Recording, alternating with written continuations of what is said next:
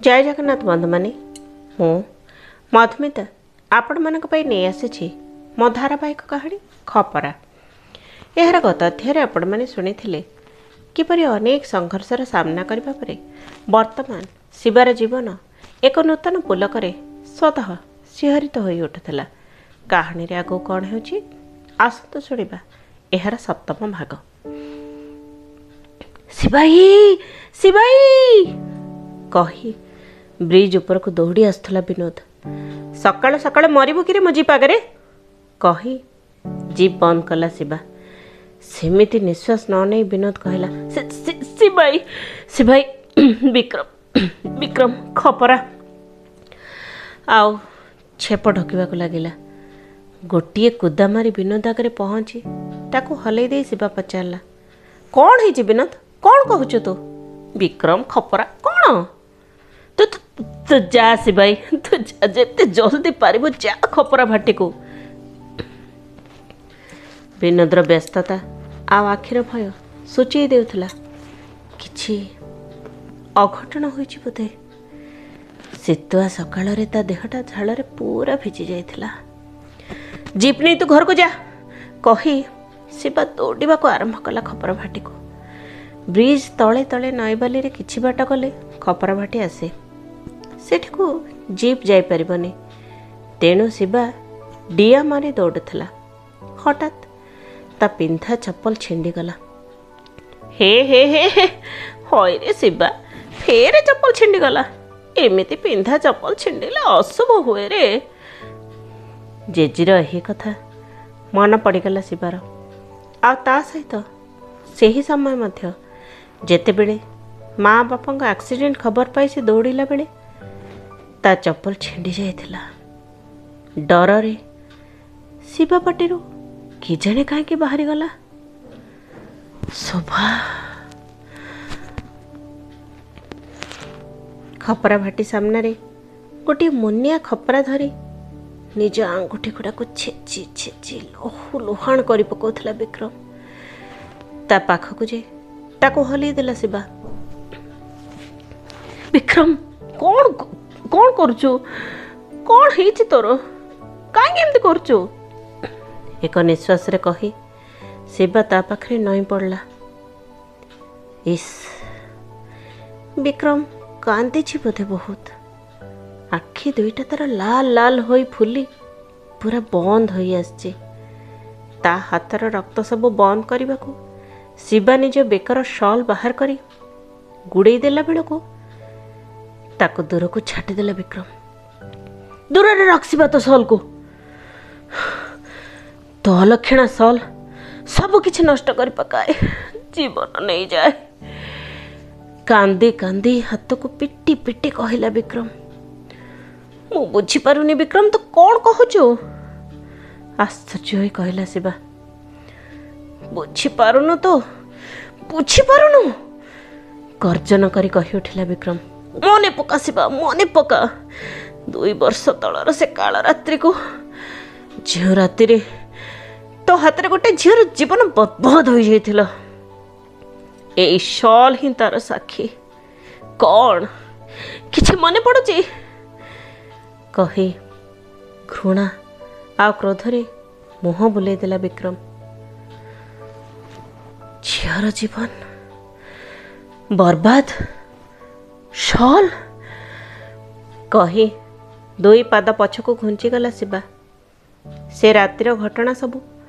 ଚଳଚ୍ଚିତ୍ର ପରି ଜଳଜଳ ହୋଇ ଆଖି ସାମ୍ନାରେ ତାକୁ ଦିଶିଲା। କଲିକତାରୁ ପାର୍ଟି ନେଇ ଆସି ଗେଷ୍ଟ ହାଉସରେ ପହଞ୍ଚେଇ ଦେଇ ଶିବା ଦୀର୍ଘ ସପ୍ତାହ ପରେ ଘରେ ଆସି ପହଞ୍ଚୁ ପହଞ୍ଚୁ ଶୋଭା କହି ଉଠିଲା ମୋ ବ୍ୟାଗ୍ ରେଡ଼ି ଅଛି ତୋର ଦୁଇହଳ ଡ୍ରେସ୍ ବି ଧରିଛେ। ଦେ ପଇସାଟା ବି ବ୍ୟାଗ୍ରେ ରଖିଦେବେ। ଆଉ ଶିବା ଆଡ଼େ ହାତ ବଢ଼େଇଲା। ତା କଥା ଗୋଟେ ମିନିଟ୍ ଶିବା ବୁଝିପାରିଲାନି। ହେଲେ ତାପରେ ତାକୁ ମନେ ପଡ଼ିଗଲା ଶୋଭାର ମେଡ଼ିକାଲ କଲେଜ କୋଚିଂର ଆଡ଼ମିସନ୍ ପାଇଁ ପଚାଶ ହଜାର ଟଙ୍କା ନେଇ ଆସନ୍ତାକାଲି ସେମାନଙ୍କୁ ଭୁବନେଶ୍ୱର ବାହାରିବାକୁ ପଡ଼ିବ। କୋଚିଂ ସେଣ୍ଟର ସହିତ ଗାଁ କଲେଜ ଟାଇ ଅପ୍ କରିଛି। ଆଡ଼ମିସନ୍ ପଇସାର ଅର୍ଦ୍ଧେକ ନେଇ ଗାଁ ପିଲାଙ୍କୁ କୋଚିଂ ଦେବ। କିନ୍ତୁ କଲିକତା ଯାଇ ମସଲା ଡିଲ୍ ବିଷୟରେ କାମ କରୁ କରୁ ଶିବା ଏଇ କଥାକୁ ପୁରାପୁରି ଭୁଲି ଯାଇଛି। ତୁ ବାକି କାମ ସାର୍ ମୁଁ ଆସୁଛି। କହି ଜିପ୍ ନେଇ ଶିବା ବାହାରିଗଲା। ଶୋଭା ରାଗି ଯାଇ ପଛରେ କ'ଣ ସବୁ କହୁଥିଲା ସିଏ ଶୁଣିନି। ଏତେ ରାତିରେ ଟଙ୍କା କେବଳ ରଘୁଦା ହିଁ ଦେଇପାରିବେ ସେଇଆ ଭାବି ସେ ଗେଷ୍ଟ ହାଉସ୍କୁ ଗଲା। ଗେଷ୍ଟ ହାଉସ୍ରେ ରଘୁଦା ଆଉ କାହାରିକୁ ରହିବା ପାଇଁ ମନା କରନ୍ତି। ବ୍ୟବସାୟ ପାଇଁ ଯେଉଁ ପାର୍ଟିମାନେ ବାହାର ଜାଗାରୁ ଆସନ୍ତି କେବଳ ସେଇମାନେ ହିଁ ରୁହନ୍ତି। ଶିବା ପକ୍କା କରି ଆସିଥିବା ଡିଲ୍ର ଶେଷ କଥାବାର୍ତ୍ତା ପାଇଁ କଲିକତାର ବଙ୍ଗାଳୀ ବାବୁ ସେଦିନ ଆସି ସେଇଠି ରହିଥିଲେ। କେବଳ ଶିବା ନିର୍ଦ୍ଦନ୍ଦରେ ସେଠାକୁ ଯାଇପାରୁଥିଲା। ସେ ପହଞ୍ଚିଲା ବେଳେ ବଙ୍ଗାଳୀ ବାବୁ ଆଉ ରଘୁଦା କ'ଣ ପାଟି କରି କଥା ହେଉଥିଲେ? ସିଏ ଚୁପ୍ ହୋଇଯାଇ ଠିଆ ହେଲା। ତାକୁ ଦେଖି ରଘୁଦା ଆସିଲେ ଆଉ ତା କଥା ଶୁଣି ସଙ୍ଗେ ସଙ୍ଗେ ପଚାଶ ହଜାର ଟଙ୍କା ଦେଇଦେଲେ। ତୁ ଯା ଆସିବା ଶୋଭା ଜଗିଥିବ ତୋତେ। କହି ଭିତର ରୁମ୍କୁ ବ୍ୟସ୍ତ ହୋଇ ଚାଲିଗଲେ।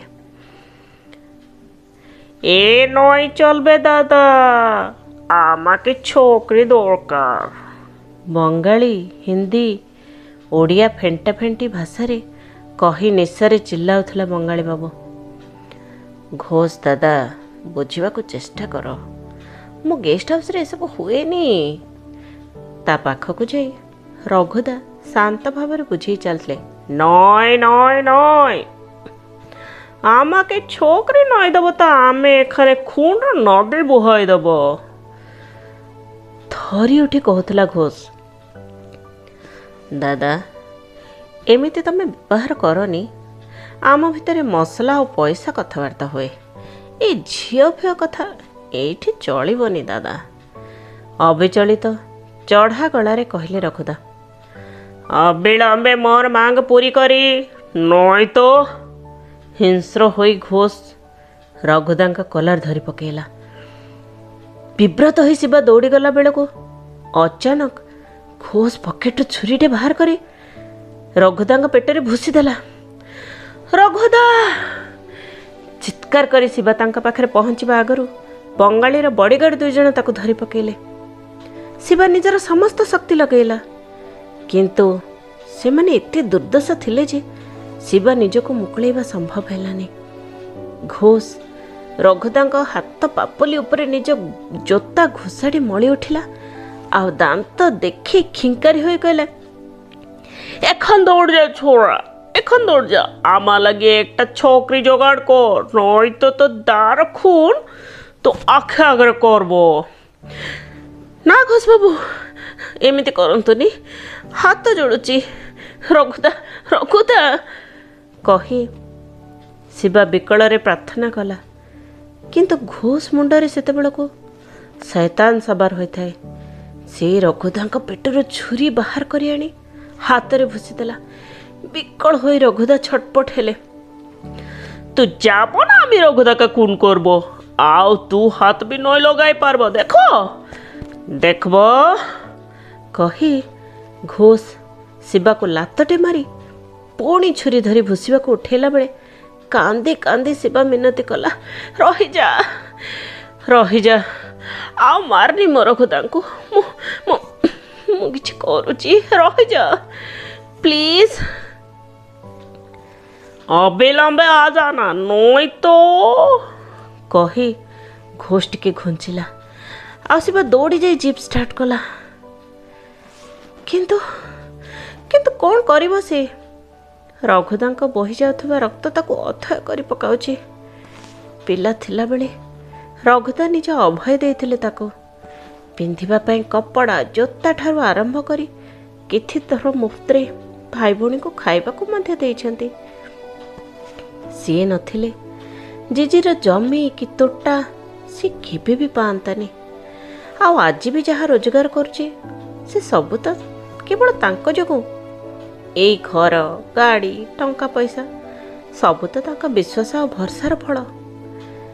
ତାଙ୍କ ସ୍ନେହ ପାଇଁ ମା ବାପା ଜେଜେ ସମସ୍ତଙ୍କୁ ସେମାନେ ଭୁଲିଯାଇ ପୁଣି ବଞ୍ଚି ପାରିଥିଲେ ଟିକେ ଖୁସିରେ।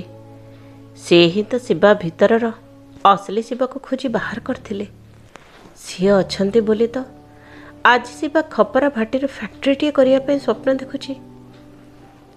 ଆଉ ତାଙ୍କ ଜୀବନଠୁ କ'ଣ? ଆଉ କିଛି ତା ପାଇଁ ବଡ଼ ହୋଇପାରେ? ତା ଆଖି ଆଗରେ ତା ରଘୁଦାଙ୍କୁ ଘୋଷ ମାରି ପକେଇବ ମାରି ପକେଇବ ଲୁହ ଆଉ ଲେଞ୍ଜରା ମିଶିଯିବାରୁ ଶୀତ ରାତିର କୁହୁଡ଼ିଆ ରାସ୍ତାଟି ତାକୁ ଝାପ୍ସା ଝାପ୍ସା ଦେଖାଯାଉଥିଲା। ଆଉ ଏତିକି ବେଳେ ଗଛ ତଳେ ଚାରି ଛକ ଉପରେ କିଏ ଜଣେ ଠିଆ ହୋଇଥିବା ଦେଖି ଶିବା ଗାଡ଼ିର ବ୍ରେକ୍ କଷିଲା। ଆମ୍, ଗାଁକୁ ଯିବା ପାଇଁ ରାସ୍ତା କ'ଣଟା ବୋଧେ ଝିଅଟି ପଚାରୁଥିଲା କି କ'ଣ? ଶିବା କିଛି ବୁଝିବା କି ଶୁଣିବା ଅବସ୍ଥାରେ ନଥିଲା। ଯନ୍ତ୍ରବତ୍ ନିଜ ବେକର ସଲ୍ ବାହାର କରି ତା ପାଟି ମୁହଁରେ ଜୋରରେ ଗୁଡ଼େଇ ଦେଲା ଆଉ ତାକୁ ଜିପ୍ରେ ଟେକି ନେଇ ବସେଇଲା ପରେ ଲୁହ ପୋଛୁ ପୋଛୁ ଏକା ମୁହାଁ ହୋଇ ସିଧା ଗେଷ୍ଟ ହାଉସ୍ରେ ପହଞ୍ଚି ରଘୁଦା ରଘୁଦା କହି ଦୌଡ଼ି ଚାଲିଗଲା ଭିତରକୁ। ରକ୍ତ ଜୁଡ଼ୁବୁଡ଼ୁ ହୋଇ ଚଟାଣରେ ହାମୁଡ଼ି ପଡ଼ିଥାନ୍ତି ରଘୁଦା। ଛାତି ଭିତରଟା ମନ୍ଥି ହୋଇଗଲା ଶିବାର। ତାଙ୍କ ଦୁଇ ହାତ ଧରି ତାଙ୍କ କାନ୍ଧରେ ପକାଇ ଜିପ୍ ପାଖକୁ ଆସିଲା ବେଳକୁ ଶିବା ଦେଖିଲା ଝିଅଟି ସେମିତି ମୁହଁ ବନ୍ଧା ଅବସ୍ଥାରେ ଛାଟି ପିଟି ହେଉଛି। ଆଉ ସେ ବଡ଼ିଗାର୍ଡ଼ ମାନେ? ତାକୁ ଟେକି ଟେକି ଭିତରକୁ ନେଉଛନ୍ତି। ମୁଣ୍ଡଟା ପିଟି ଦେବାକୁ ଇଚ୍ଛା ହେଉଥିଲା ଶିବାର। ସବୁ ଭାଙ୍ଗି ଚୁରମାର କରିଦେବାକୁ ମନେ ହେଉଥିଲା। ଧିକ୍କାର କରୁଥିଲା ତା ଶକ୍ତି ସାମର୍ଥ୍ୟ। ସବୁ କିଛି ତାକୁ। ଗୋଟେ ନିଶ୍ୱାସରେ ଗାଡ଼ି ବୁଲି ଗାଁ ଭିତରକୁ ଆସି ସମସ୍ତଙ୍କୁ ଡକା ପକେଇଲା। ଆଉ ରଘୁଦାଙ୍କୁ ହସ୍ପିଟାଲ ନେବାକୁ ଗାଁ ଲୋକେ ମଧ୍ୟ ତୁରନ୍ତ ବାହାରିଗଲେ। ଆଉ ଶିବା କାଳ ବିଳମ୍ବ ନକରି ବାହାରିଗଲା ସେଇ ଝିଅଟିକୁ ରକ୍ଷା କରିବା ପାଇଁ ଗେଷ୍ଟ ହାଉସ୍କୁ। ଝିଅଟି ବିଷୟରେ ଗାଁରେ କାହାକୁ କିଛି କହିଲାନି ଶିବା। କିଏ ହୋଇଥିବ ସେ କେଜାଣି? ଗାଁ ଲୋକ ଜାଣିଲେ ଝିଅଟିର ବାକି ଇଜ୍ଜତ ମହତ ବି ରହିବନି। ଆଜି ଦରକାର ପଡ଼ିଲେ ସେ ଘୋଷକୁ ଯମଲୋକକୁ ପଠାଇଦେବ। କିନ୍ତୁ ସେ ଝିଅଟିକୁ ନିଶ୍ଚୟ ବଞ୍ଚେଇବ। ନିଶ୍ଚୟ ରକ୍ଷା କରିବ। ଖାଲି ପଡ଼ିଥିଲା ଗେଷ୍ଟ ହାଉସ୍। ଝିଅ କି ଘୋଷ କି ତାର ଦୁଇ ବଡ଼ିଗାର୍ଡ଼। କାହାରି ବି ଚିହ୍ନ ବର୍ଣ୍ଣ ନଥିଲା। ଗାଁରୁ ବାହାରକୁ ଯିବାକୁ କେବଳ ବ୍ରିଜ ଉପର ଦେଇ ଗୋଟିଏ ମାତ୍ର ରାସ୍ତା। ସେଇଥିପାଇଁ ଘୋଷକୁ ଖୋଜିବାକୁ ଶିବା ଜିପ୍ରେ ବାହାରିଗଲା ସେଇ ଦିଗରେ। ଦୁର୍ଭାଗ୍ୟବଶତଃ ଜିପ୍ଟା ବି ଷ୍ଟାର୍ଟ ହେଲାନି। ତେଣୁ ଦୌଡ଼ି ଦୌଡ଼ି ବାହାରିଗଲା ସେ। ଯୋଗକୁ ଟିକେ ଦୂରରେ ଦେଖିପାରିଲା। ଚାରୋଟି ଛାୟାମୂର୍ତ୍ତି ବସି ଗୋଟିଏ କାରରେ ଯାଉଥିଲେ ସହରମୁହାଁ ହୋଇ। ସବୁ ଶକ୍ତି ଲଗେଇ ଘୋଡ଼େଇ ଚାଲିଲା ଶିବା। କିନ୍ତୁ ହଠାତ୍ କାର୍ଟି ଗୋଟିଏ ଗଛରେ ବାଡ଼େଇ ହୋଇଗଲା। ଆଉ କାର୍ ବନେଟ୍ରେ ନିଆଁ ଲାଗି ଚାହୁଁ ଚାହୁଁ ଶିବାର ଆଖି ଆଗରେ ଚାରୋଟି ଯାକ ଯାତ୍ରୀ ପୋଡ଼ି ପାଉଁଶ ହୋଇଗଲେ। କାହାଣୀଟି ଆଗକୁ କେଉଁ ମୋଡ଼ ଦେଇ ଗତି କରୁଛି ତାହା ଜାଣିବା ପାଇଁ ଶୁଣନ୍ତୁ ଏହାର ପରବର୍ତ୍ତୀ ଅଧ୍ୟାୟ। ଧନ୍ୟବାଦ। ଜୟ ଜଗନ୍ନାଥ।